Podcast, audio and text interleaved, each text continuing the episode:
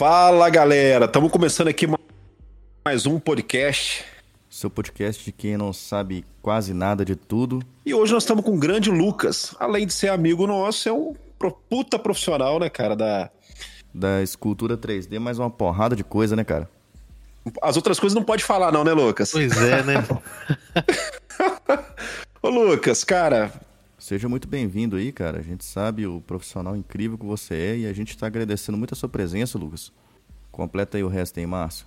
A gente tem separado algumas pessoas, né, do convívio nosso dia a dia que fazem coisas diferenciadas e a gente sabe que o seu trabalho é top, né, cara? É, explica pra gente, cara, porque tem muita gente que não conhece, até eu mesmo assim não sei muito bem a fundo o que que um. A gente poderia falar escultor 3D? Tá pode, tá certo pode falar desse sim. jeito?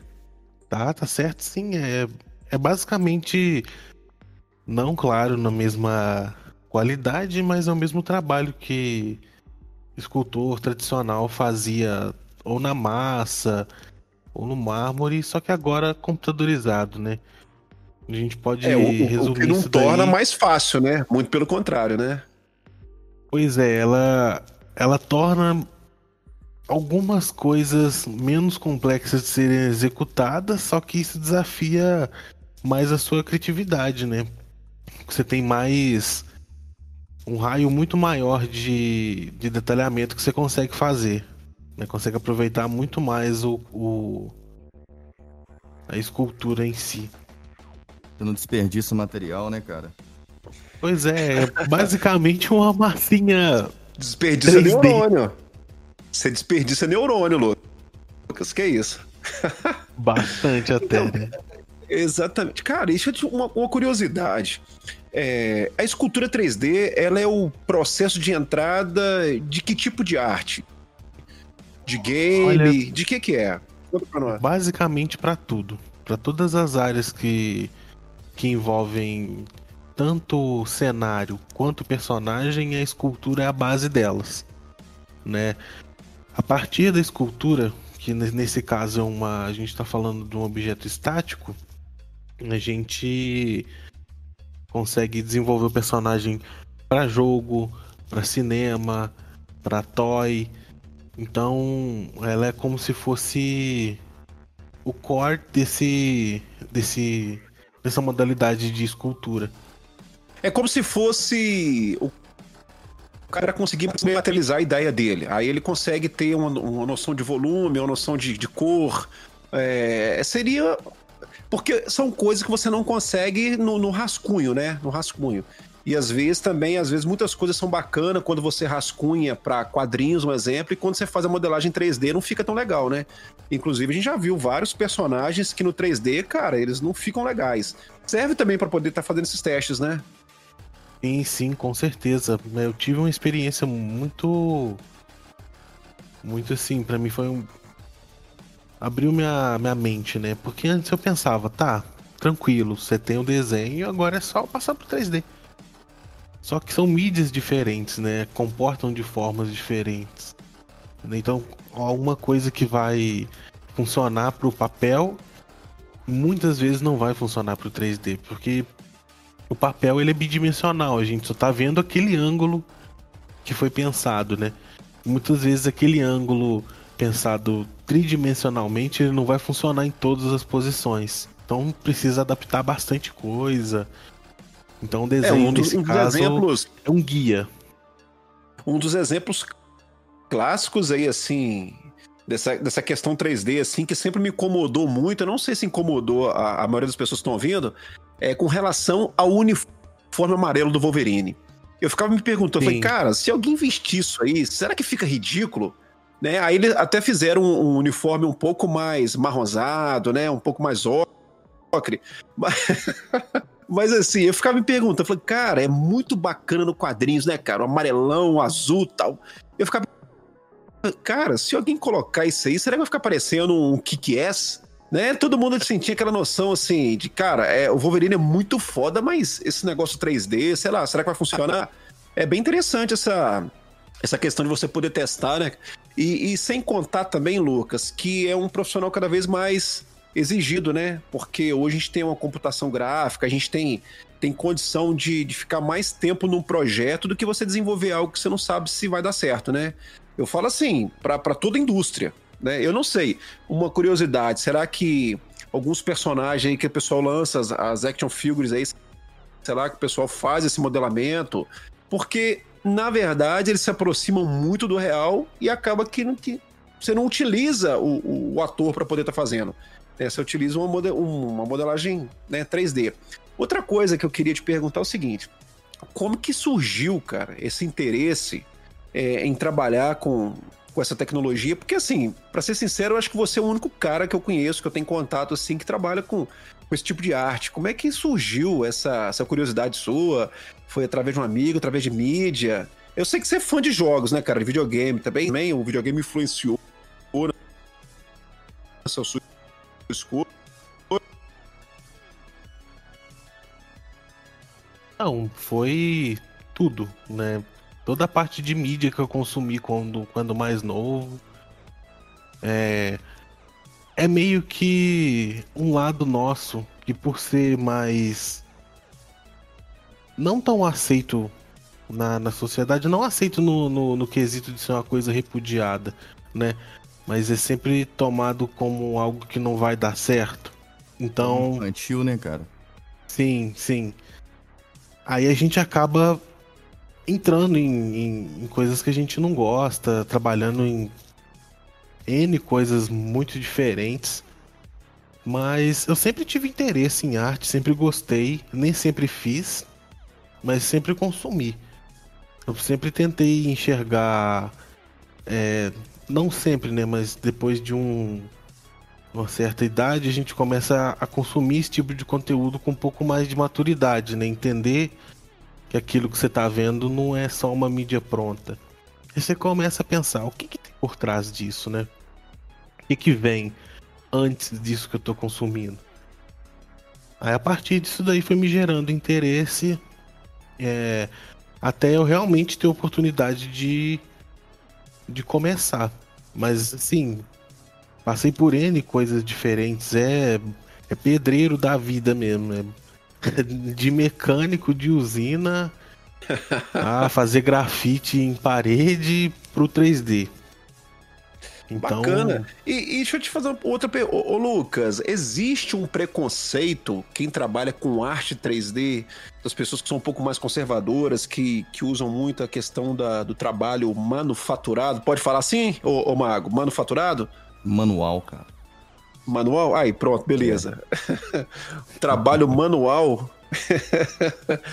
trabalho manual, existe um, um, preconceito com relação a isso? Ou, não, ou são gerações diferentes, com pensamento diferente? Acho que preconceito, preconceito não. Mas são visões de realmente de gerações diferentes. O que costuma acontecer bastante é o pessoal não entender o que você faz. Né? Você fala, ah, o que, que você faz? Ah, eu faço escultura 3D. Mas tá, e aí? O que, que isso vira? Cadê a escultura, cara? Né? Deixa é eu tipo... ver uma aí. Aí você mostra pro cara um. Tá, um... aí o cara vira e fala assim: beleza, mas é, você trabalha com o quê? Né, Lucas? O cara. Não, beleza. É. Faz, você faz escultura. Não, bacana, entendi que você faz escultura, escultura 3D. Mas beleza, mas você trabalha com o quê? Porque é aquele, tipo, aquele, isso. tipo isso, né? O cara não entende. O cara fala assim, pô, mas não é possível, beleza. É. Mas então, mas o que, que você faz, cara? Você é mecânico, você é eletricista, você trabalha no comércio? Não, cara, eu sou escultor 3D. Não, mas falando sério, mas e aí? Você ganha dinheiro com o quê? mas, mas assim, cara, é, é interessante essa isso que você veio trazer pra gente, porque eu acho que todo mundo hoje tem uma paixão muito grande por, por tecnologia, né? E a gente sabe que a parte visual é algo que vende vende Sim. muito, né? E eu, eu já vi muitos desenhos seus, são muito bem elaborados, está de parabéns. E, e, geralmente, é, e, quem, e quem são os clientes, quem, quem são as pessoas hoje que precisam desse material? Como é que funciona o contato de você? Como é que você, é, você, você trabalha de freelancer ou você está com algum contrato? Como é que funciona hoje uma pessoa que quer trabalhar com escultura 3D? Qual o tipo de mercado de trabalho que ela procura? Como que ela busca um emprego ou como as pessoas chegam até ela? Ô Lucas, só emendando Sim. nesse comentário do Márcio aí, É, eu vou fazer uma outra pergunta banal. Dá para viver disso, cara? Dá, dá pra caralho. Ó, É, ó, ele falou com, com empolgação, ô, ô Mago, que me deu vontade até de aprender, tá?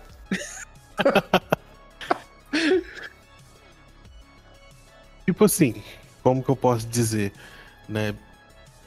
Eu não sou a melhor pessoa pra falar sobre o como conseguir um trabalho em si nessa área, porque apesar de eu ter alguns trabalhos, já ter, já tá trabalhando com algumas pessoas, eu não tô há tanto tempo tendo essa experiência, né?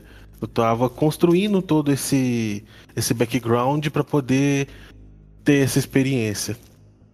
Porque o que a gente com, acaba banalizando é pensando, ah, beleza, escultura é arte, então não é trabalho. A primeira coisa que a gente tem que ter em mente quando faz esse tipo de coisa é que ela vai te consumir várias vezes mais, ou até vezes muito mais que uma faculdade que tu faz durante quatro anos. Porque não são todas as pessoas que vão querer trabalhar o suficiente para conseguir se destacar naquela área, naquele setor que ela tá. Né? E na arte é uma coisa que é muito diferente. O seu trabalho tem que ser bom para ele sobressair, né? Porque uma- não é uma coisa que você consegue mentir, né? Se você faz um desenho feio, não tem argumento que que justifique ele tá feio, né? A pessoa tá vendo que ele tá feio. Então a, a arte é uma coisa muito sincera, né? Não, É, e assim, um- um- um- algo que eu aprendi que é muito interessante é que, tipo assim, arte é, não se compara, se admira. Eu custei a entender esse conceito das coisas, porque geralmente eu sempre comparava alguma coisa com alguma coisa. E quando você compara coisas que foram feitas em tempos diferentes, você corre um grande risco de cometer uma, uma injustiça, né? Porque. E nem sempre aquilo também que é mais moderno é mais bonito, né? Sim, Mas a sim. gente costuma. É, a gente costuma fazer esse, esse tipo de comparação que E é uma. A, esse, eu acho desnecessário. E às vezes você não sabe o esforço que tem atrás daquilo, né? Sim, porque ah, tem diferença, né? Do, do seu gosto pessoal, do que você tem preferência, né? Da qualidade daquilo que você tá vendo. E pra qual fim que aquilo foi feito também, né? Não dá É, pra porque se tem- comparar aquele jogo até 2D hoje- foda com aquele jogo 3D foda. São mídias diferentes. Você É, consome da mesma forma. Você da mesma forma. continua, você continua consumindo um jogo de 8 bits até hoje, né? Então não tem público pra tudo, né? Sim, sim. Mas, E mas é então, um- mas- Pode falar. Desculpa. E é uma das plataformas que eu mais gosto de, de consumir porque ela te dá muita liberdade. Quando a gente joga aquele jogo pixelado, a gente imagina muito mais o que pode ser do que consome algo que já tá ali pronto para ser consumido. Então, esse tipo de, de, de conteúdo me instiga bastante a, a imaginar e tudo mais. É, é muito bacana. Ô, Lucas, e eu cheguei a. Eu chego a acompanhar o seu Instagram e tal, cara. Eu acompanho algumas paradas lá. Realmente a qualidade da- das suas esculturas é excelente. Eu até tava Obrigado, vendo aquele, aquele Terror Blade, cara, que você fez. Cara, ficou sensacional e, e, tipo assim, eu queria saber, igual o Márcio que tava comentando a questão de mercado, velho. O mercado disso é aquecido, mano. É, tem demanda, tá faltando gente, tem bons profissionais aí também. Como é que tá essa história aí? E o seu trabalho também, o que que ele vai, tipo assim, virar além de uma escultura 3D? Você tem contato com uma empresa que vai transformar isso em um algo, algo- físico? De repente Algo vai imprimir palpável, né? isso, é algo palpável, vai imprimir isso, de repente uma impressora 3D, ou vai modelar isso, ou criar uma, uma produção em massa de boneco, ou action figure, esse tipo de coisa? Sim, sim. Sobre a demanda, depende muito do, do setor, né? Exemplo, o setor de jogos Dota, no caso desses personagens, não tem tanta demanda. Porque é muito nichado e é uma coisa que pouca gente vai querer ter na estante. Só quem joga mesmo e quem é fã é que vai querer. Mas comics, no caso do do, do Doctor Doom e do Bill Raio Beta que saíram até agora, eles têm um mercado muito aquecido, porque comics hoje em dia é algo que está muito em alta. Então tem muita demanda. E como 10, 15 anos atrás era muito difícil de ter uma variedade de escultura para o colecionador consumir, várias pessoas têm, têm aparecido para poder fazer um protótipo de estátua, para criar algo a partir do seu trabalho. E você estava perguntando sobre se alguém quer imprimir e tal. É principalmente isso. É, tem empresas que fazem estátuas licenciadas, né? Vou citar algumas aqui, que é XM Studios, Prime One Studios, Espada Arte, Sideshow, todas elas produzem estátuas licenciadas, mas também tem um setor de custom, que são estátuas que são produzidas numa escala muito menor, com design de personagem que não precisa passar por uma série de de regras para ele poder ser lançado como uma escultura física, real. Então, é, tem, assim, até, mercado... tem também a questão dos board games, né? Onde você tem as miniaturas, Sim. né? Sim, tem muitos board games hoje em dia, tem muita. Tem muitos profissionais que são especializados só em miniatura, né? E é um mercado que está crescendo muito. Tem até uma empresa brasileira, de um rapaz de BH que chama Álvaro, chama Loot Studios. É incrível a qualidade das, das esculturas que tem lá. Lucas, é, com relação a. Vamos dizer assim, a proteção da sua arte, porque eu me lembro há pouco tempo atrás eu vi aquela questão do NFT, que são aqueles. É, acho que tokens não fungíveis, né? Que é onde você tem uma. É, é, como se fosse um selo de autenticidade digital que protege as artes e tal. Porque eu não sei como é que funciona, porque eu não li muito sobre o assunto, mas é, como que é feito hoje o registro da sua arte? Um exemplo, porque eu poderia entrar lá no seu Instagram, não sei, entrar numa e pegar um personagem que você criou e reproduzir ele vender. Como que funciona essa questão da, da proteção, de você assegurar que as suas artes não vão ser copiadas nem roubadas? Ah, esse tipo de proteção, eu acho que hoje não existe. Se a pessoa entrar no seu perfil, viu, gostou e quiser fazer uma cópia, ela vai fazer, né? Só que é um, é um nicho extremamente pequeno. É muito pequeno. Todo mundo conhece todo mundo, né? Então, para a pessoa fazer isso, ela tem que estar tá disposta realmente a queimar o filme dela para para fazer esse tipo de de coisa. E hoje com a rede social, né, com, com a abrangência que ela tem, né, independente da pessoa copiar sua arte ou não, ela é descoberta com muita facilidade e a comunidade de, de arte 3D, 2D, é, geralmente é muito unida para combater isso daí. É engraçado porque. Propriedade intelectual, então, cara, meio que você não, não tem nenhuma propriedade intelectual é, registrado em cima do seu, seu trabalho, né? Sim, sim. O, o, o, NFT hoje em dia trouxe isso. Só que ele também tem aquele problema de outra pessoa se passar por você e colocar o seu trabalho no blockchain.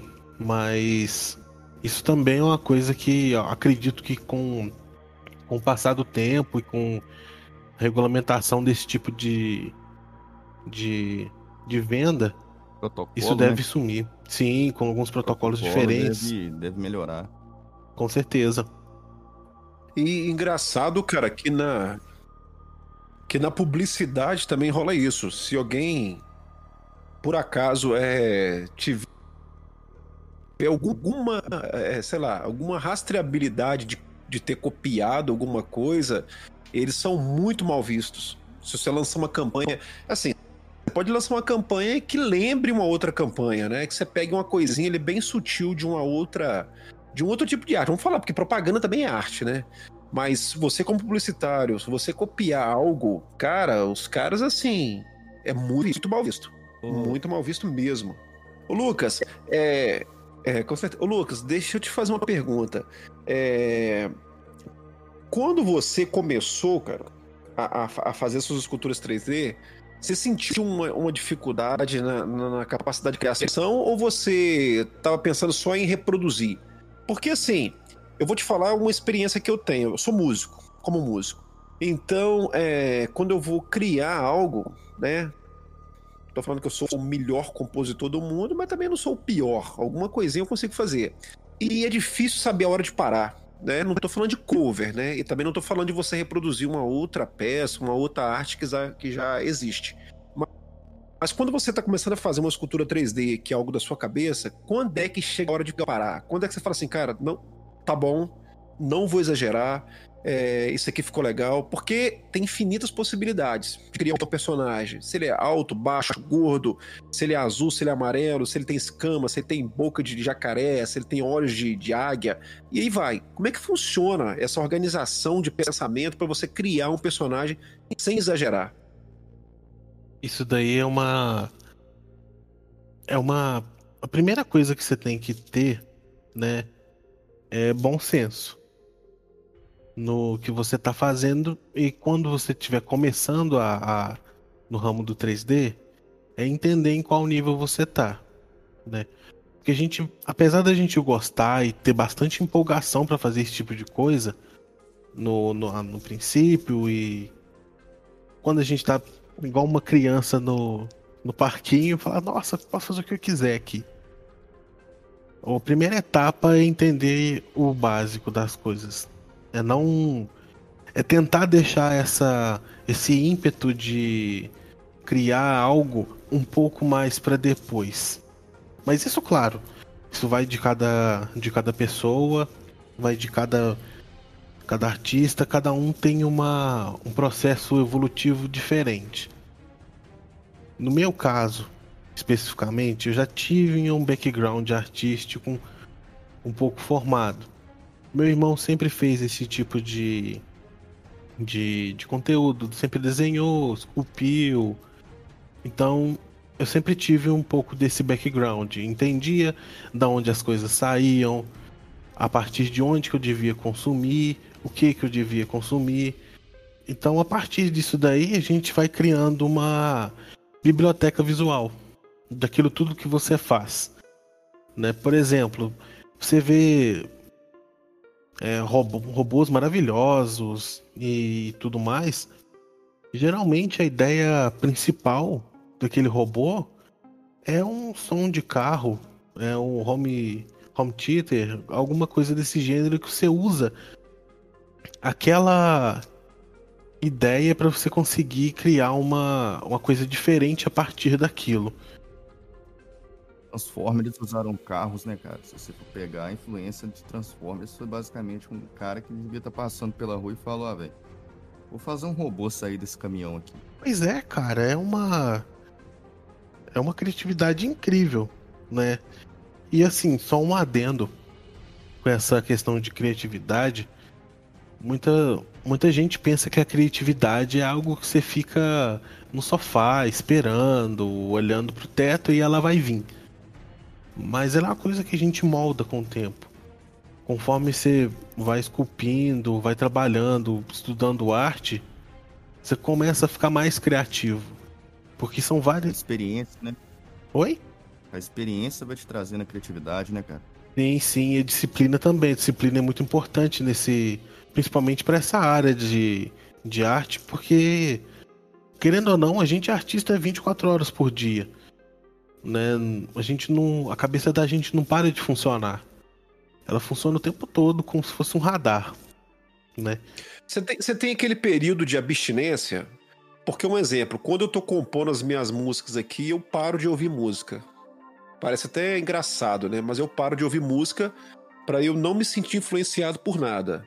Você tem isso também ou não? Ou você vai procurando estímulos, vai assistindo um monte de coisa, ou você dá uma uma sossegada um pouco mais no canto para poder ter uma arte meio que independente, sem tanta influência. vamos dizer assim, eu ainda não cheguei nessa fase, porque ela é muito complexa de criar algo autoral com a sua marca sem dizer que é você.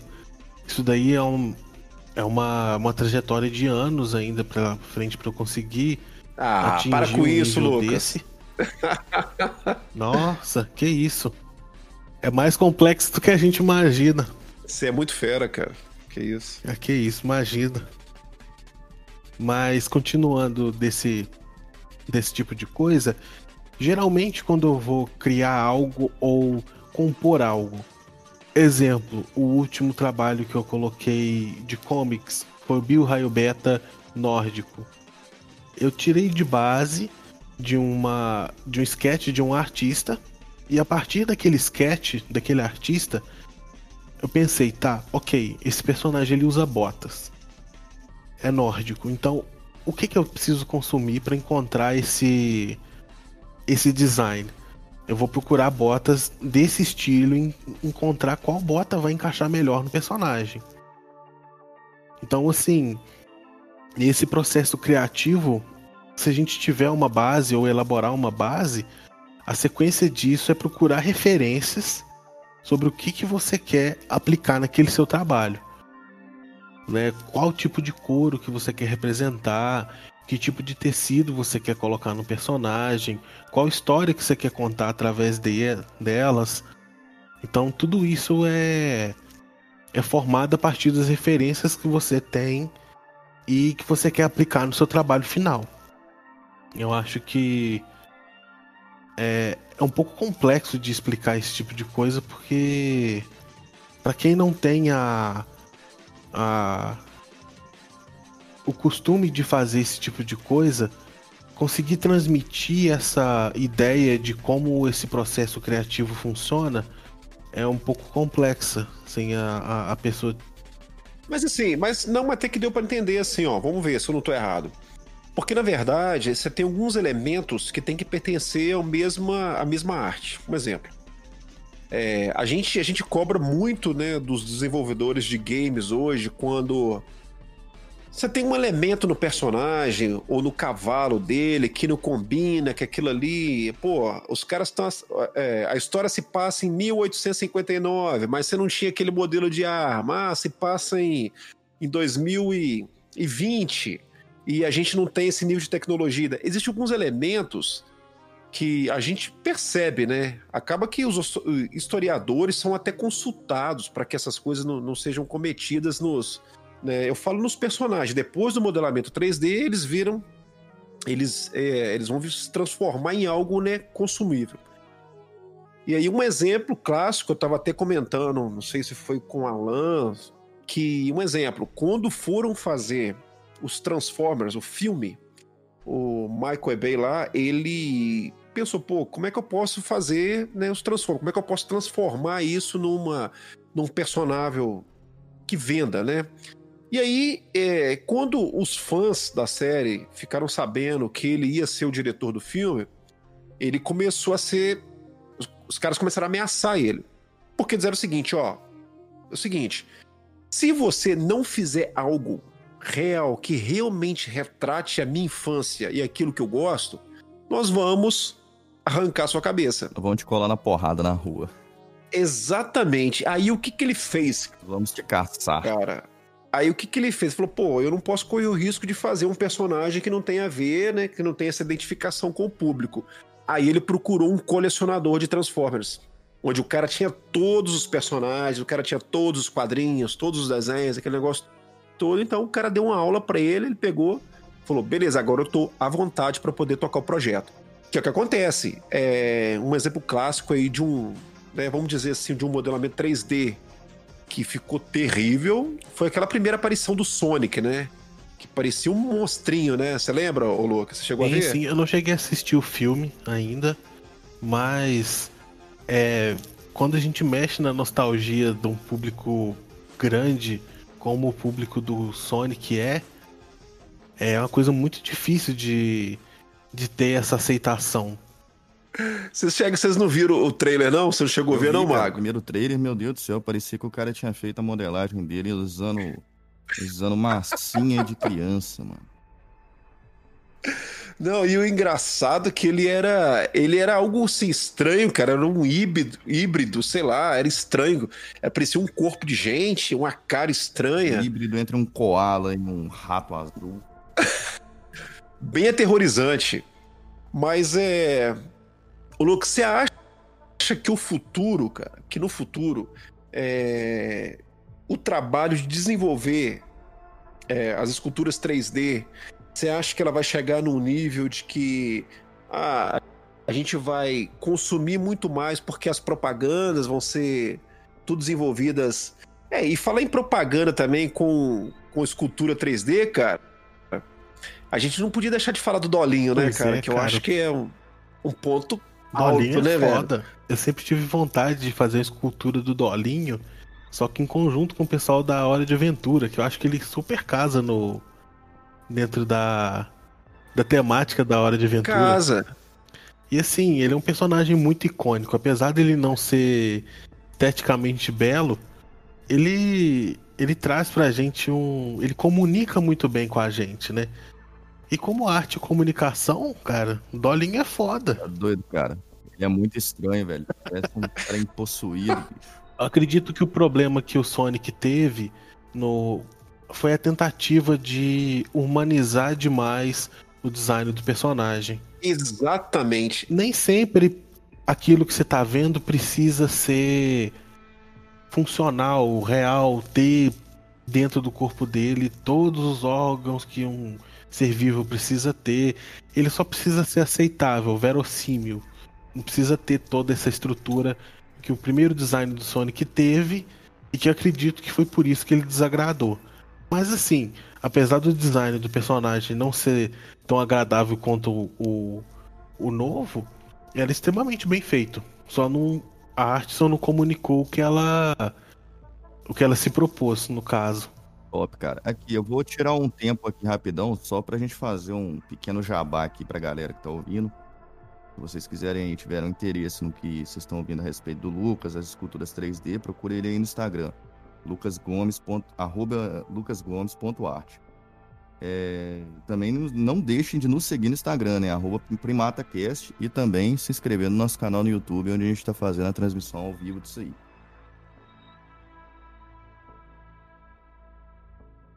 É, porque tem que ter coragem, né, Alan? Quem tem coragem vai a Roma, né? Eu não sei se é esse o ditado, não, mas. Ah, não, quem tem boca vai a Roma. Mas, ô, ô, ô Lucas, você tocou num assunto muito interessante, sabe por quê? Porque é o seguinte, quando nós somos crianças, a gente vê essas questões aí dos personagens, né, essas esculturas 3D e tal, a gente não se preocupa com determinados detalhes, né, que é o personagem com três dedos, que é o personagem com quatro dedos, que é o personagem que só tem dois dedos, é... e aí vai passando. Uma pata de vaca. Exatamente, cara. E aí, parece que quando você vai chegando na vida adulta, alguns detalhes começam a te incomodar e você começa a querer mais detalhe. Mas quando você insere mais detalhe, você começa a atrapalhar o personagem. Né? Você falou algo interessante. Quando a gente fala do Sonic, é, é, você falou um negócio, cara, muito bacana. Você fala assim: ah, a, a tentativa de humanizar ele é você olhar para ele, enxergar meio que um, um, ser humano, e aí você começa a imaginar que ele possui todos os órgãos, mas você ao mesmo tempo começa a se questionar. Você fala, pô, mas cadê o sexo dele que não tá ali? Pô, cadê não sei o quê? Como é que funciona? Ele tem três dedos. É, é, é uma loucura muito grande, porque ao mesmo tempo que a gente quer a fidelidade, algumas coisas, como quando você torna fiel, né? Você fala, caramba, tem uma coisa de errado, tem coisa que não tá me agradando né? Porque geralmente você não copia o, o animal. Vamos supor, o animal você não copia ele do jeito que ele é. Né? Você faz uma. meio que uma. Não vou dizer uma caricatura dele, não, mas você faz uma simplificação dele que ele fica bonito, fica infantilizado, fica bonitinho e tal, mas você fala, pô, mas tá faltando detalhe, e às vezes esse detalhe começa a te incomodar. Sim. Esse tipo de, de coisa, é, pelo menos na etapa de criação desses personagens, eu posso falar isso com com um pouco de de experiência nisso daí, porque quando eu fiz o, uma escultura do Dr. Doom, primeira coisa que, que eu pensei foi a seguinte: o que que eu não posso tirar desse personagem? Qual que é a alma dele? O que que torna ele o Dr. Doom? Então, esse foi o primeiro questionamento que eu tive sobre ele. A partir disso daí, a gente disseca o personagem e a gente vai entender como esse personagem é composto. No caso do Sonic, o que, que ele é? Ele é um ouriço ou algo que tenha características de ouriço, pequeno, Azul. azul, olhos grandes, É, é Sapato outra coisa, né? grande. Fizeram ele de 2 metros de altura no primeiro trailer. E esse tipo de coisa que assim, que faz parte da da natureza da criação desse personagem, que eu acho muito difícil de quando é retirado agradar um público mais abrangente. É muito difícil de disso acontecer.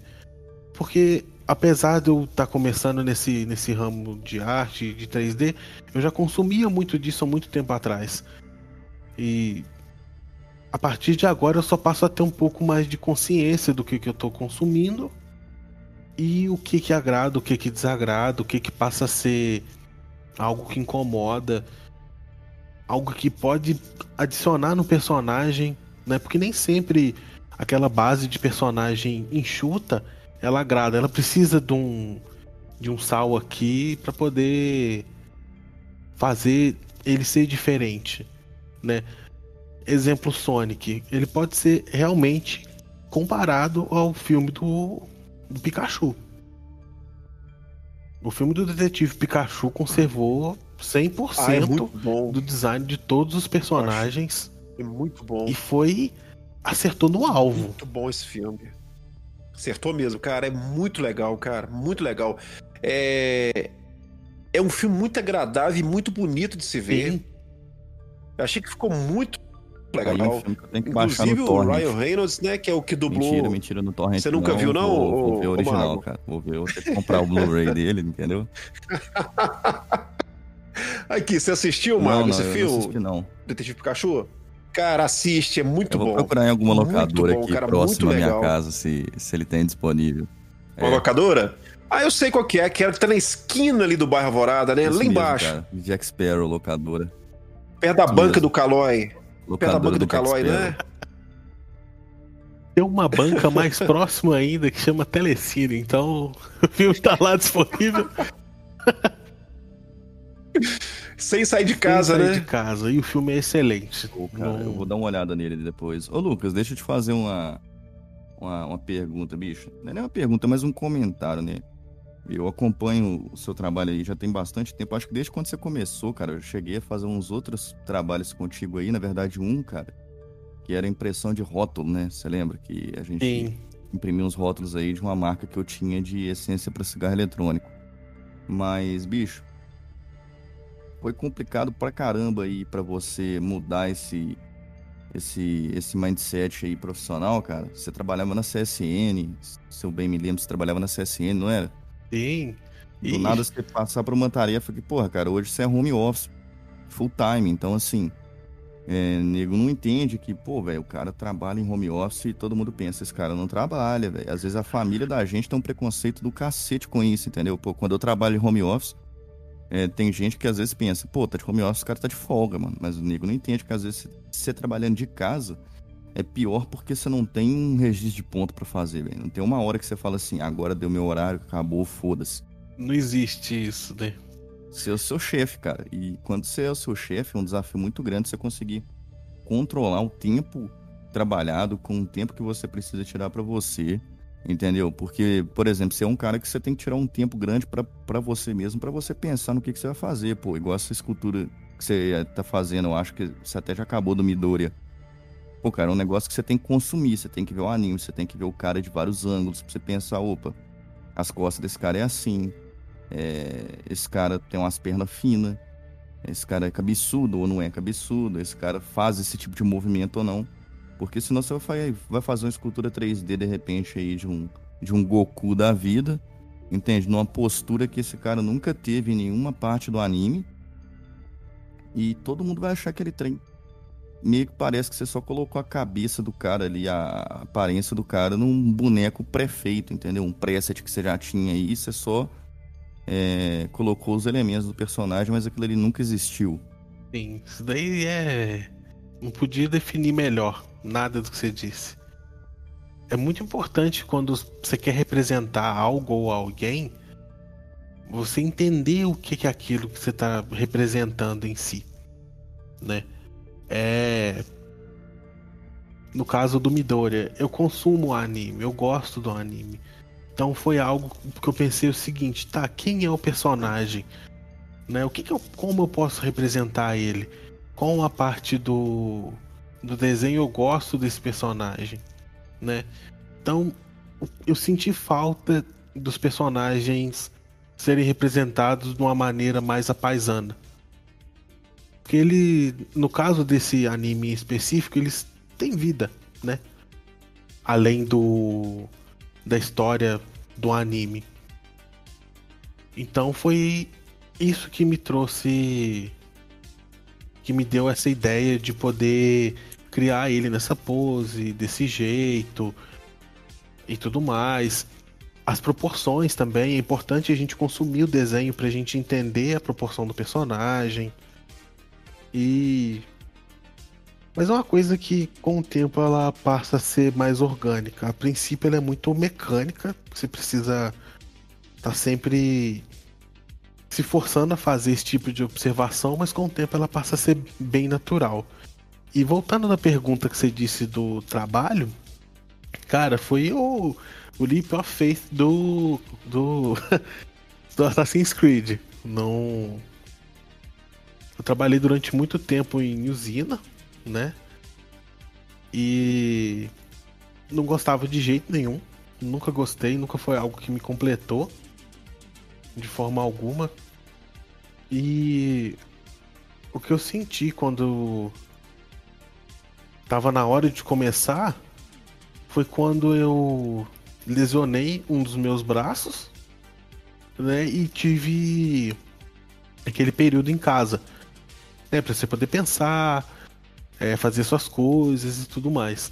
E durante esse período, meio que aquela. Eu não sei se é viseira, né? Como é que chama aquele, aquela coisa que tem cavalo que a gente só olha pra frente? É viseira mesmo. Viseira mesmo, um, um tapa-olhos. Pois é, aí, isso né? daí entendeu? saiu. Olhando só pra Pois frente, é. né, cara? Perder sua visão periférica. Aí a partir disso daí eu comecei a tentar coisas diferentes, mas não no intuito de trabalhar com isso imediatamente. Né? Eu comprei tinta guache, pintei com guache.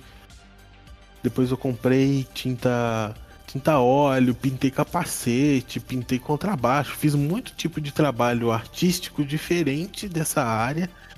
Ah, cara, eu me lembro. Acho que você chegou a pintar uns violões, Sim. não pintou? Umas flores bonitas pra caramba, Foi, não foi? Me lembro. pintura, fazia pintura em instrumento, fazia pintura em ambiente, fazia lettering, fazia a pintura com com guache, usava muita personalização com caneta posca, que é foi incrível pra mim descobrir essa caneta, porque uma vez eu vi um cara, eu não lembro o nome dele agora. Eu acho que é Osconk no Instagram. O cara personalizou um Game Boy. Eu falei, caralho, o que, que ele tá usando? O que, que é isso? Eu fiquei por semanas pesquisando, pesquisando até conseguir encontrar a bendita caneta que o cara tava usando. E isso eu ainda tava trabalhando dentro da usina. Assim que eu consegui esse afastamento por causa da lesão do braço, eu comecei a explorar esse- esses meios artísticos diferentes até encontrar um que. Falei, cara, é isso, vamos aqui. Cara, eu cheguei a ver aquele, aquela sua escultura do. Em homenagem ao Kentaro Miura, né, velho? O criador de, de Berserker, né? Sim, sim. Pô, velho, é uma coisa que assim, você vê que é diferenciada, mano, porque é, a gente tá falando aqui de fato de arte, e a arte ela transmite o sentimento. Às vezes as pessoas pensam, pô, isso aqui é uma escultura 3D, pá, que isso aqui é um negócio que o cara tem ali na casa dele, uma forma, ele tá injetando o material e tá tirando ali o negócio seco. Não é, né, cara? Tem Sim. um sentimento envolvido, tem uma interpretação, tem muita coisa, né? Muita coisa. E, e para mim, o cara, antes de eu conhecer o trabalho dele do Berserk a fundo, Eu já consumia os jogos que tinha influência do cara e sem saber que a influência era dele. Eu falei, cara, que isso?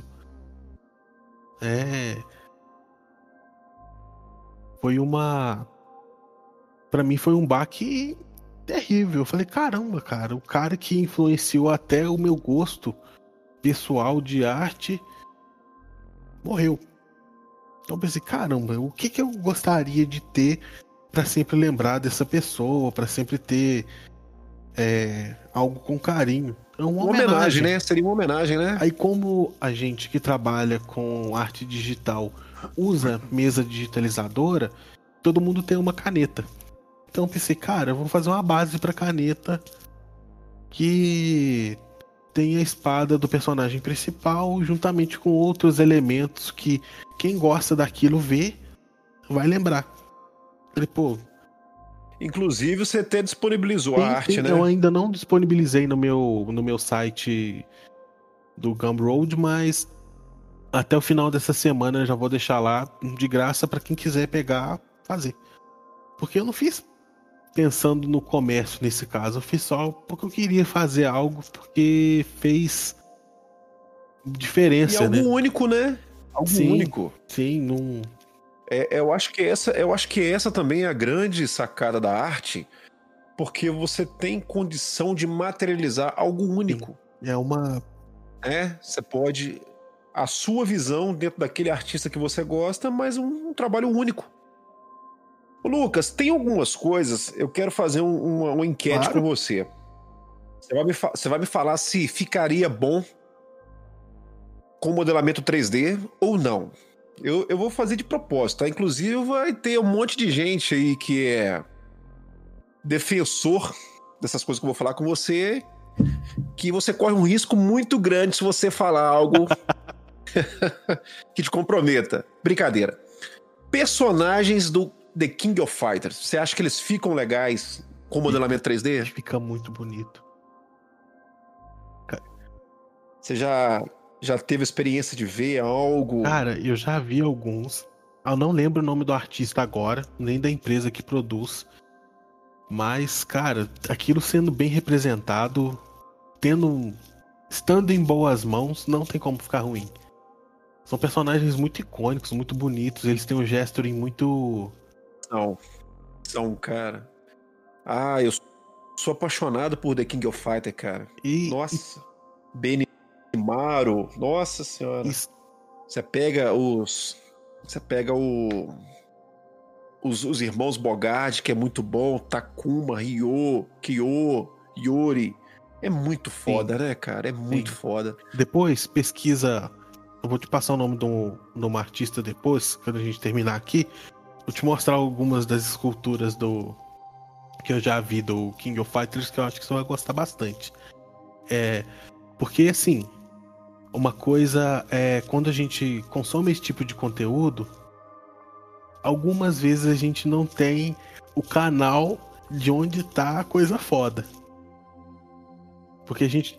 Exatamente. Porque a gente costuma exatamente. ver muito trabalho que sem falar nada do artista e tal, mas que é, é médio, né? Não, não te traz aquela alegria de ver aquilo. E tem muito cara que representa isso de maneira exímia, muito bem. É engraçado porque é o seguinte, se você for ver, tem alguns lados de alguns personagens que você não conhece, né?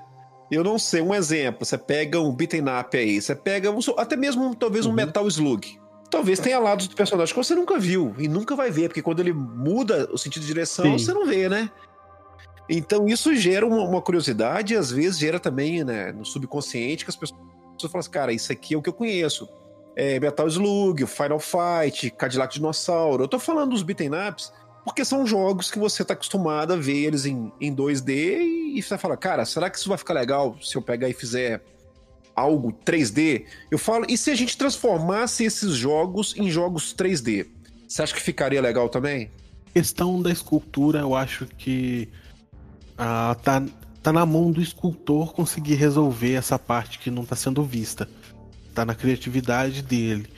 Porque a, quando a gente olha um personagem bidimensional, o que a gente está vendo dele já conta pra gente, já sussurra pra gente o que, que ele quer que apareça na, no lado que a gente não tá vendo.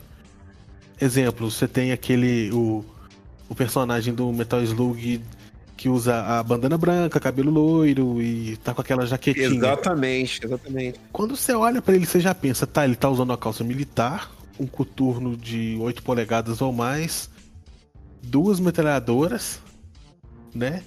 E a partir disso daí, você consegue dissecar e junto com referências extras que você, que você pega do personagem, que eu tinha te dito sobre ah, vou fazer uma bota nórdica, você pega referências disso. Você pega esse personagem específico do Metal Slug e pega coisas que poderiam ser encaixadas no design desse personagem para resolver ele. Isso tá, isso seria o Entendi. o trabalho da gente na forma criativa. Acaba que existe muito estudo em volta disso, né, sim, né, Lucas? Sim. Para poder manter a fidelidade, né? Porque na verdade você não pode modificar a arte, você pode é, colocar uma provável visão dele em 3D sim. sem agredir a criação, sim, né? Sim, você você está representando a mesma coisa, tá tendo só uma representação em uma mídia diferente. Mas completando o lance dos jogos, o jogo ser tridimensional é uma coisa que eu pessoalmente não gosto. Se você transforma, pega algo bidimensional, que ele vai ser exatamente a mesma coisa, só que em uma mídia diferente. Exemplo Metal Slug, que é feito com, com pixel, ele é todo todo feito para funcionar dessa forma, quando a gente muda a mídia dele, mantém exatamente tudo igual, só transforma em 3D, na minha concepção não é algo que agrega tanto ao trabalho que é o Metal Slug ou seja lá qual outro jogo que que está sendo feito. Se for um, mas você acha que isso influencia mais na questão do, do conservadorismo da, né, da geração ou porque tecnicamente fica ruim? Não, tecnicamente de maneira alguma. Isso daí é gosto pessoal 100%. É. Entendi. É uma coisa que eu. Quando eu consumi dessa forma, me trouxe isso. Quando eu consumo ele a partir de outra mídia, eu vou procurar o que eu tinha visto previamente naquilo e eu provavelmente não vou encontrar. Acho que isso acontece com todo mundo aqui. Um exemplo clássico é, são os filmes de, de heróis, né? Que a gente vai sempre ter aquele background da revistinha em quadrinho, do que a gente consumia no passado, e que a gente tenta absorver isso e consumir isso no, na mídia filme, no caso, e acaba não encontrando. Eu acho que seria algo mais ou menos por essa linha. Mas isso novamente é só um gosto pessoal. Não é nada que que eu vou falar, ah, nossa, isso é feio. De maneira alguma. É só algo que não. que esteticamente não me agrada. Ô Lucas, é, a gente também vê uma grande importância também nessa questão do modelamento 3D, porque eu acho que se as pessoas buscassem estudar cada vez mais, né, essa questão da técnica, a gente não teria talvez tantos bonecos enfadonhos, né, cara? Espalhados pela cidade afora. De vez em quando você entra em umas lojas, você tem uma mistura de Batman com Capitão América, Homem-Aranha com metralhadora. Cara. Ele é maravilhoso, né, cara? Você já viu isso, Mago? Goku Super Saiyajin 6. O Clayton, tem o um Clayton, né, velho? Que é um, um Kratos, não é? Cara, sim, voltando até na, de experiências que eu tive, eu já fui camelô, vendi esses bonecos a rodo, cara. Cara, não, tem uns bonecos, cara. Eu vi outro dia um. Eu achei interessante. Ele, ele lembra, né? Ele tem alguns traços do Capitão América, mas ele é verde e ele tem uma capa, cara. É, a capa dele é, é... Cara, qual personagem mesmo que parece a capa dele, cara? Tem um cara, um super-herói antigo, cara. Eu não sei se é o Visão, cara. Não, mas assim, o boneco, velho, assim, o cara tem que ter imaginação para criar. Porque você olha pro boneco e você fala assim, ah, é o Kratos. Não, mas o cara se passou, é o Clayton. Clayton. Sim, eu vou fazer o miojo você ali. olha assim, ah, pô, é o Capitão América. Ah, não, não Só é que eu vou jogar América. no miojo couve, eu vou jogar também um bombom né? é aquela coisa que não tem tanta. Cara. Tanto nexo. Não, e, e, assim, é muito personagem engraçado, é muito cara engraçado que tem. Cara, tem a escultura que são caras, cara, que são assim. Eu, uma vez eu cheguei a, a, a ir, não me engano, foi no, na Saraiva, e eu cheguei a ver, porra, cara, eu acho que era uma escultura do Shenlong, mano. Poxa vida, mano. O negócio era bizarro, velho. Não tinha nenhuma característica de um dragão, de fato, ser um Shenlong. E, bicho, é Tava custando, acho que era 900 conta. Eu perguntei pro cara, porra, velho, por causa. Por que esse preço? Ah, porque é um artista e tal, isso aqui é conceituado. Eu virei, porra, velho. O cara errou a mão e virou conceituado. Trem lixo, mano. Que trem lixo. E, pô, cara, era o Sheilong, o, Shei, o Sheilong naquela, naquela fase do Porunga, saca? Que era ele meio dragão e meio. meio um dragão mais bombado, assim, saca? Ah, das esferas do dragão do Namekusei, né? Exatamente, é na fase do Porunga do Shenlong. E, bicho, parecia que os caras pegaram o Hulk e colocaram nele um rabo, mano. Basicamente era isso, cara. Os caras colocaram o Hulk com o rabo e com a carinha de mal e os dentes, mas é sem base, mano. E isso aí você vê, cara, em, em esculturas de escala 1 para 1, eu acho que é 1 para 1 mesmo que a gente fala, né, que é o, que é o padrão normal ali da altura não seria um por seis, não? É o padrão normal que você vê, tipo, na altura que o cara de, de fato teria, que o personagem de fato teria. E você vê, cara, que, que às vezes é uma coisa criada sem nenhum tipo de planejamento. Que, porra, velho, eu vi uma vez um Hulk que parecia aquele Hulk do, da década de 50, saca? Aquele cara verdão com cabelo. Parecia o Blanca, mano. Parecia o Hulk. Falta um planejamento, saca, mano? Não, e e é engraçado, ô, ô, Lucas, voltando na questão da escultura 3D, uma das coisas que me incomoda absurdamente quando eu vejo algo assim é dente Cara, e olho. Você acertou é... cheio. Coisas velhas que me incomoda absurdamente é o dente e o olho, Lucas, cara. Por isso que é, você é fez difícil, o, realmente, cara. O tá Satoru de máscara, né? Você ia gastar dois computadores se você tivesse que renderizar os olhos dele, né? Ah, que isso, aquilo lá foi só um print de dentro do programa. Mas, cara, você tocou num assunto muito interessante. A minha noiva, Roberta, ela sempre tá, tá comigo, me ajuda pra caramba na, na hora de, de criar esse tipo de coisa. Ela tem um olhar muito afiado, então, assim, é, o companheiro é foda pra isso daí. Mas uma coisa que eu sempre falo para ela: não me dá boneco. Nenhum. Nenhum, nenhum. Todos eles vão vir com o olho torto. Todos. Pintado com... Você vai comprar um Yoshi e o Yoshi tá vesgo. Não, não quero. Cara, te incomoda Nossa, isso? Demais. Assim, acredito que. Você escolhe o boneco que você vai comprar eu olho pelo olho. olho. todo. Se o, se o boneco tá vesgo, cara, eu já não pego. Você pode comprar o Scorpion, cara. Com o Scorpion ele nunca vai ficar vesgo. Pois é né? O olho todo branco. Deadpool, branco. Deadpool você pode comprar também. Ô, Lucas, qual foi a escultura mais chata que você já fez, cara? Oi? Qual foi a escultura mais chata que você já fez, cara? Aquela que você fala, porra, velho, essa aqui é difícil, é enjoada, é uma bosta. Eu nunca mais quero fazer isso aqui na minha vida. Cara. Pra ser sincero, nenhuma. A escultura que foi o seu Maréia Turbo. Eu acho que teve esculturas que. que eu não gostei do, do resultado, mas o, o processo dela em si. Eu não, eu não consigo desgostar, sabe? Porque quando a gente tá vendo ela pronta, ela tá, beleza, é só o resultado daquele todo o trabalho que você fez até agora.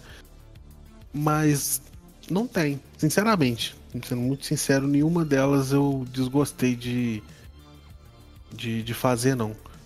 Eu, porque até agora eu fiz só coisas que, que, que me dão prazer, que eu gosto de fazer.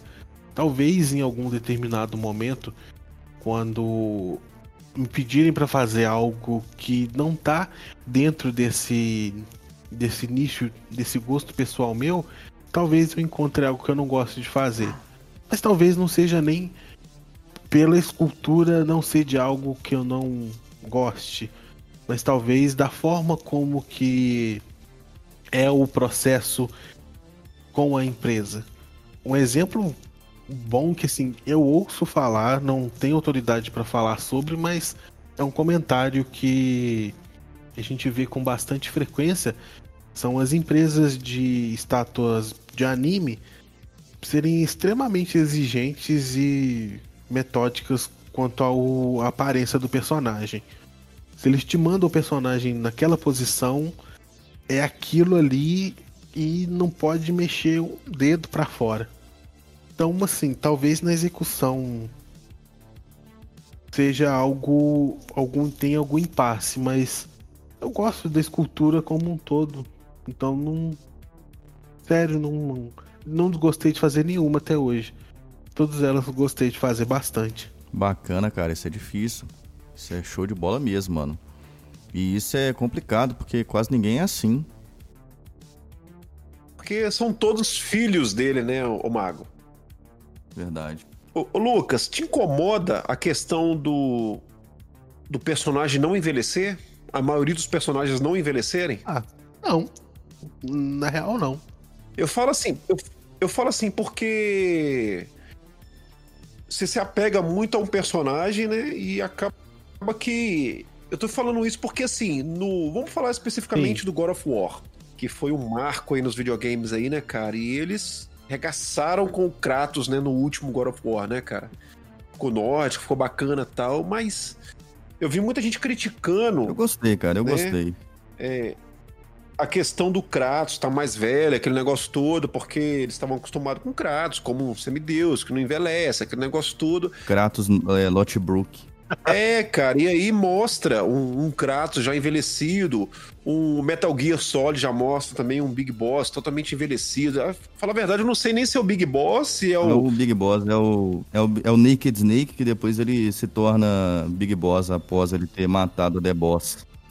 Ele envelhecido e tem personagens que não envelhecem. São autoridade no Metal Gear, tá, cara? Você pode fazer um episódio de podcast aí só comigo, tá? Ah, então beleza. Então você me. Não. Fechou. Top demais.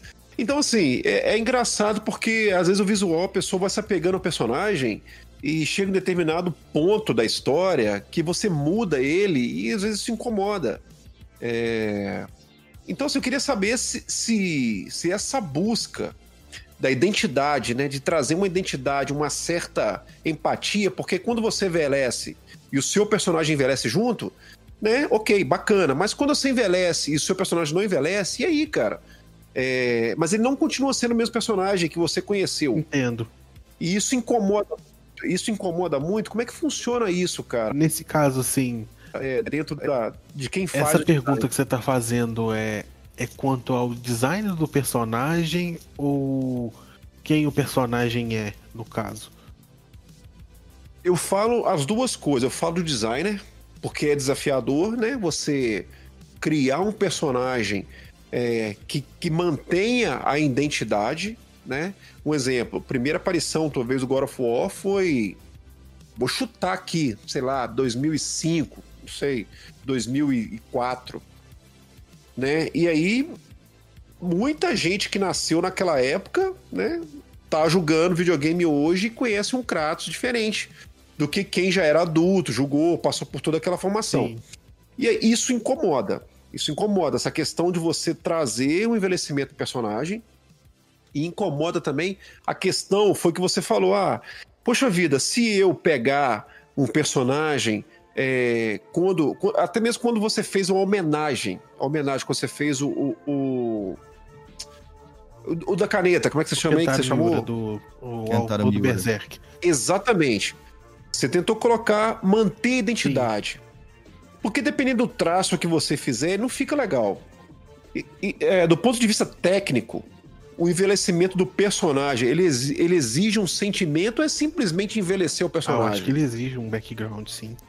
Precisa ter um, um background, background grande, né, velho? Você tem sim. que entender como que o cara envelheceu. Esse exemplo aí que você deu do Big Boss. É, eu falo assim, sabe por que assim, a, a pergunta fica parecendo de maluco? Mas eu vou, vou citar um exemplo, vou tentar ser mais. É, vou tentar ser um pouco mais é, objetivo. Um exemplo. Você pega um Kratos. Você sabe toda a história do Kratos. Então você sabe que ele não vai envelhecer de uma forma saudável. normal. Ele vai envelhecer, ele exatamente, ele vai envelhecer lutando, ele vai envelhecer sofrendo, ele vai envelhecer matando. Então isso traz marcas no personagem. Então não é simplesmente envelhecer o Kratos, né? Colocar cabelo branco nele, né? Apesar dele não ter cabelo, colocar um cabelo branco, uma colocar uma barba branca e aí tá o Kratos. Rugas. Então, então assim, exatamente. Então talvez não seja só isso. Não seja só envelhecer o personagem, mas é envelhecer o personagem dentro da sua história. Porque você pode amanhã ou depois ser solicitado para poder fazer um trabalho de envelhecimento de um, é, de um personagem que talvez você tenha que pensar isso ou não, eu tô viajando tá demais. Absolutamente certo. Com certeza está certo. É uma é uma coisa que exige muito da de quem tá encarregado de, de executar esse tipo de coisa. É uma coisa muito complexa. Vou dar um exemplo. Tato, né, velho? Sim, e, e precisa de, de várias. Muitas etapas, tem que pensar muito no, em, em como isso é feito. Né? Um, bo, um bom exemplo do Kratos, que foi feito pelo é o mestre Rafael Grassetti aí, né? Ele demorou mais de seis meses para o design do personagem ser acertado. Né? Seis meses dentro de uma linha de produção. Não foi simplesmente envelhecer não. o Kratos, né? Tem muito background, tem muita coisa que que assim, que não é passada pra gente que consome diretamente, mas que é pensada por, pelos desenvolvedores, seja de jogo, de cinema ou estátua, que passa por todo esse processo de, de storytelling que o personagem tem que ter e para conseguir transmitir isso de uma forma não agressiva ao consumidor, no caso, né? A gente passou aí quase seis anos, sete anos sem God of War, acho que foi, né? Acho que o último foi em 2012, 2013, eu não lembro. Eu acho que foi em 2013 com Ascension, né? Isso, então foram cinco anos sem o personagem, né? Mas se for olhar na íntegra, a última história dele foi em 2010 né? Que foi o, o God of War 3. Então, assim, é plausível esse, esse gap de tempo e se entregar um personagem mais velho, porque acho que um jogo a mais dele daquele jeito já saturaria. O Ascension já foi um jogo que saturaria um pouco o personagem, mas tudo isso vai depender muito. Exemplo, o, o Naruto ele envelheceu junto com quem assistiu da primeira vez. O Goku até certo ponto envelheceu junto com quem assistiu a primeira vez. Tem coisas que não demandam que o personagem envelheça porque ele não foi feito para envelhecer. O Goku né? o pessoal usa cheat porque Saiyajins ele tem a, a, a juventude prolongada, né? Então isso aí o Goku ele não pode contar, não, cara. Mas, por exemplo, teve um, um, um, anime que eu senti um envelhecimento, cara, feito de uma maneira bem, bem ruim, que foi o Attack on Titan, velho. O Eren Yeager naquele time skipping da quarta temporada, eu achei negócio muito esquisito, bicho. O cara com a cara zona de hippie. E depois, velho, quando ele começa a, a voltar ali, que ele vai fazer a, a oh, tropa mano. Jäger, né, cara? Que ele começa a fazer a revolução lá na, na Ilha de Parados. Você vê que o cara só amarra o cabelo, faz o bigode, mano. O cara tá a mesma coisa que nas outras temporadas, entendeu? Os caras envelheceram ele e depois voltaram a rejuvenescer ele. Isso aí ficou uma coisa paia. É a mesma coisa que amanhã o Kratos ir lá, passar um coleston na barba, entendeu? Grecinho é, 5G. Um, é um Grecinho 5 na, na barba, mil, colocar um Botox na, na, nas rugas e do nada aparecer que tem de novo 30 anos. Eu entendo isso daí. É, é complicado esse tipo de coisa. Você ficou pesado. Não, mas é velho. é verdade, cara. Porque às vezes, por exemplo, você pega aí o, o, Lucas, que é um artista, ele vai lá e faz uma reimaginação de, sei lá, cara, um personagem. Vamos colocar aí o próprio Sub-Zero, que eu dei um exemplo mais cedo. Ele coloca lá o Sub-Zero velhão e tal, numa escola, né, ensinando os caras Mas os caras, eles outros. exploram também o mago. Ele, eles exploram também os possíveis futuros, os né? Você pega o né, Logan. Cara? Então, você pega o Logan. O Logan, o Wolverine envelheceu muito bem. Apesar de que, não sei se o Lucas vai concordar comigo, mas o Wolverine, na sua essência, ele não tem nada a ver com o Hugh Jackman. Só que vendeu tanto que o próprio ator né, a personificação no cinema do Wolverine personagem. acaba que puxou, influenciou o quadrinho. Influ- influenciou o quadrinho e influenciou o personagem. Então hoje você vê um Wolverine que não é o Wolverine da Tropa Alpha. Baixinho, peludo. Exatamente fumante, mata mais do que o trânsito no Fuma Brasil. mais que então eu. assim, fuma mais que eu sei. Então assim, acaba que existe algumas modificações, né? Porque a indústria também Tem, precisa vender. tem, tem Precisa evoluir, né, cara? Mas e dá pra você Logan manter um personagem da década Logan- de, sei lá, 60 até hoje igual sem mudar nada, não. Isso aí não é possível. e o Logan envelheceu muito bem, né? Tem. Aliás, o Wolverine enve- envelheceu muito bem. Ô, Lucas, você tem algum recado aí pra você deixar pra quem quer começar aí, que tá nos ouvindo? É, um- uma, uma dica de investimento inicial, se o cara primeiro tem que investir em capacitação, curso, ou se ele tem que investir numa máquina que vai aguentar renderizar o- os projetos, aguentar instalar os programas que são necessários, qual que é o, o passo a passo aí pra quem se interessar por essa, por essa área aí que, e que quer, né, futuramente ser seu concorrente, Ah, que isso? pra gente tem ter que ir atrás do cara. Arte não se compara, né? Se aprecia, Com né, certeza. Lucas? Não, mas se você quiser ir atrás do cara também, nós vamos, não tem problema não. Ah, demorou. Tem seu telefone aqui. É isso aí, você tem meu Whats. Mas, cara, a gente tá numa era hoje, né, que a gente é muito privilegiado com informação, né, cara? Então, o mais difícil é selecionar a informação certa. Não acho que certo é uma palavra muito pesada pra isso daí, mas vamos deixar assim. É conseguir selecionar a melhor Entendi, entendi. É, de fato a informação que vai te agregar, né? Porque, por exemplo, você pega a questão de música, você gosta de rock, igual eu e o Márcio somos músicos aí. Você vai aprender a tocar rock quando você é jovem aí, ou até com mais idade, você pega um material ali, cara, que às vezes não tem nada a ver. Você vê um cara é, ensinando um vídeo falando que pra você tocar rock você tem que aprender a tocar, ba tocar bailão. Tocar baião de dois, você tem que aprender a tocar, sei lá, cara, música chinesa.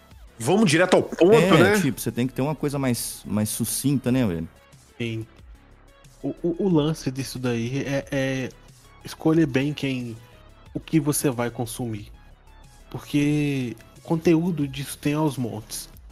Mas um conteúdo realmente de qualidade é muito escasso. Era muito escasso. Hoje em dia já não tem tanto. Né? E questão de, de, de máquina e tudo mais. Cara, para aprender escultura, para aprender a, a base, não precisa de um computador muito potente, não. É, o render, o poro que o personagem vai ter, o preparo que ele vai ter para outras para outras funções, exemplo para jogo, tudo isso antes vai ter que ser uma boa escultura. Então, e para você fazer uma boa escultura, ela não necessariamente precisa ter porinho, precisa ter pelo, fio. Ela só precisa representar bem aquilo que você quer. Então, é Mas é engraçado, ô Lucas, que você tem duas vertentes. né? Você tem um cara que vai ter mecanicamente, ele vai trabalhar muito bem, mas quando se fala na paciência, na sabedoria de fazer algo que realmente tenha sentimento, também essa geração ela é muito imediatista, Demais. né? Então o processo de criação talvez fique bem prejudicado, né, por causa dessa característica dessa Por geração. isso que é muito importante selecionar bem os professores. Tem pessoa que não dá para se deixar de citar. É, quem quiser aprender, vá atrás do Rafael Souza. Paga melhor- nós. É o melhor professor de anatomia e de arte que a gente do Brasil tem agora. O cara é, é o mestre naquilo que ele faz. Tem também o conteúdo no YouTube completamente de graça do Álvaro Ribeiro. Paga nós. Você pode procurar lá que você vai encontrar muita coisa boa. Então, é pra gente que quer trabalhar com isso, é saber selecionar muito bem como vai começar, porque isso vai impactar no que você vai resolver lá na frente. Tem muita coisa que você vê assim, ah, transforme uma esfera em um monstro. Né? Mas você vai lá, modela o monstro e tal, vai achar que tá abafando e não tá, sabe? É importante pegar essa base com quem realmente sabe do que tá, tem autoridade real para falar e consumir deles. E a partir deles você vai encontrar um mar de outras coisas para poder consumir também. Porque se a gente for digitar aqui no YouTube modelagem 3D, vai cair muita gente, vai cair muito trabalho que vai influenciar quem quer começar de maneira errônea. Né? Porque, exemplo, esse o, o, mindset artístico que o pessoal tem, que a gente constrói ao longo dos anos da jornada da gente, ele depende de uma boa base. Se a sua base for, for torta, num, no futuro o seu trabalho, por mais tecnicamente perfeito que seja, ele vai continuar tendo uma base torta. Então é importante selecionar bem os professores, né? E uma coisa que um, um outro professor meu disse, André Castro, leão anda com leão, né? Então, esteja sempre do lado de que quem de quem te impulsiona, quem te ajuda, quem acredita em você e quem também quer alcançar o objetivo que você quer. Porque leão andar com hiena não faz muito sentido, né? Então, tem que ter bastante força de vontade e paciência também. Cara, show de bola aí. Excelente episódio aí gravado hoje. Ô Lucas, é, eu gostaria de te agradecer aí, Muito velho, bom, é, pela participação, pela disponibilidade de estar com a gente aí nessa, nessa noite aí de quarta-feira. Isso. É, eu fico muito agradecido anos, de vocês terem. Conheço há anos, a gente é amiga aí desde a época de, de escola, né? Tem. Cara, se bobear já tem uns 10 anos isso aí que eu te conheço, ou mais. Por aí. Acho que é, é 11 até. Se bobear tem até mais do que isso, né, velho? Então, assim, eu fico muito ah, feliz, cara, de você ter conseguido aí galgar essa, esse desafio, né, cara? Conquistar essa independência de sair do, do mundo do CLT e conseguir se manter fazendo o que gosta. É um desafio que poucos conseguem fazer. E, cara, show de bola, velho. Continuar nesse, nesse caminho aí, porque a qualidade dos seus trabalhos, pelo menos os que você posta no Instagram, cara, tá show sem base, velho. Tá Isso. Muito, muito bom mesmo. Agradeço demais por vocês terem chamado aqui. Fico muito lisonjeado pela, pela oportunidade, pelo reconhecimento que vocês estão tendo também. Né? E espero que se alguém que assistir isso daí se sentir falar, ah, não sei se dá. Cara, dá sim. Eu já fui fudido, já ralei 14 horas dentro de peneira e sujei a cara de graxa, barro, fuligem. Se deu pra mim, dá pra qualquer um. Você já teve do outro lado segurando a marreta também, né, cara? E a pá. Já tive do outro lado. CLT, né? Então funciona. É a força de vontade que faz acontecer. Ô, Lucas, eu faço das palavras do mago aí as minhas, cara. Muito obrigado. Foi um aprendizado sensacional. É, igualmente, cara. Muito bom, cara. E, e eu espero é, poder contar contigo, né? Assim, nos próximos episódios, a gente conversar. Foi muito muito legal de conversar sobre games, a gente passou sobre várias situações, acaba que a gente não ficou não só no, né, na modelagem, na escultura 3D, mas a gente também acaba que a gente avançou também com outras curiosidades, né, que estão relacionadas a quadrinhos, a, a cinema, a, a, games. Então, cara, a gente vai te fazer um, um próximo convite aí pra gente conversar sobre muita coisa. Tá super de pé. Agradeço mesmo, muito obrigado. Com certeza. Muito bom o papo de hoje. Então é isso aí, pessoal. Beleza? O, o Evangelista e o Lucas agora vão pros os bastidores ali para conversar um pouco mais. É, a gente está agradecendo a todos que se mantiveram durante o episódio, é, nos ouvindo e prestando atenção na, nas nossas mensagens, na nossa conversa, né? Se você gostou, nos siga aí no Spotify. É, pensa também em se inscrever no nosso canal no YouTube, porque é por lá que a gente está fazendo as transmissões online. Muito obrigado, pessoal, e até a próxima.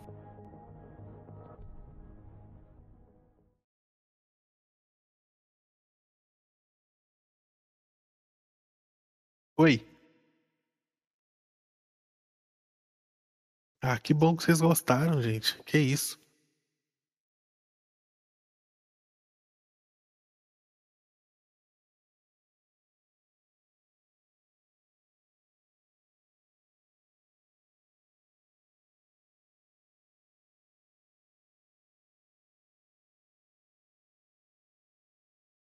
E, é- e é interessante, né? Que é um nicho que a gente conhece o produto final só.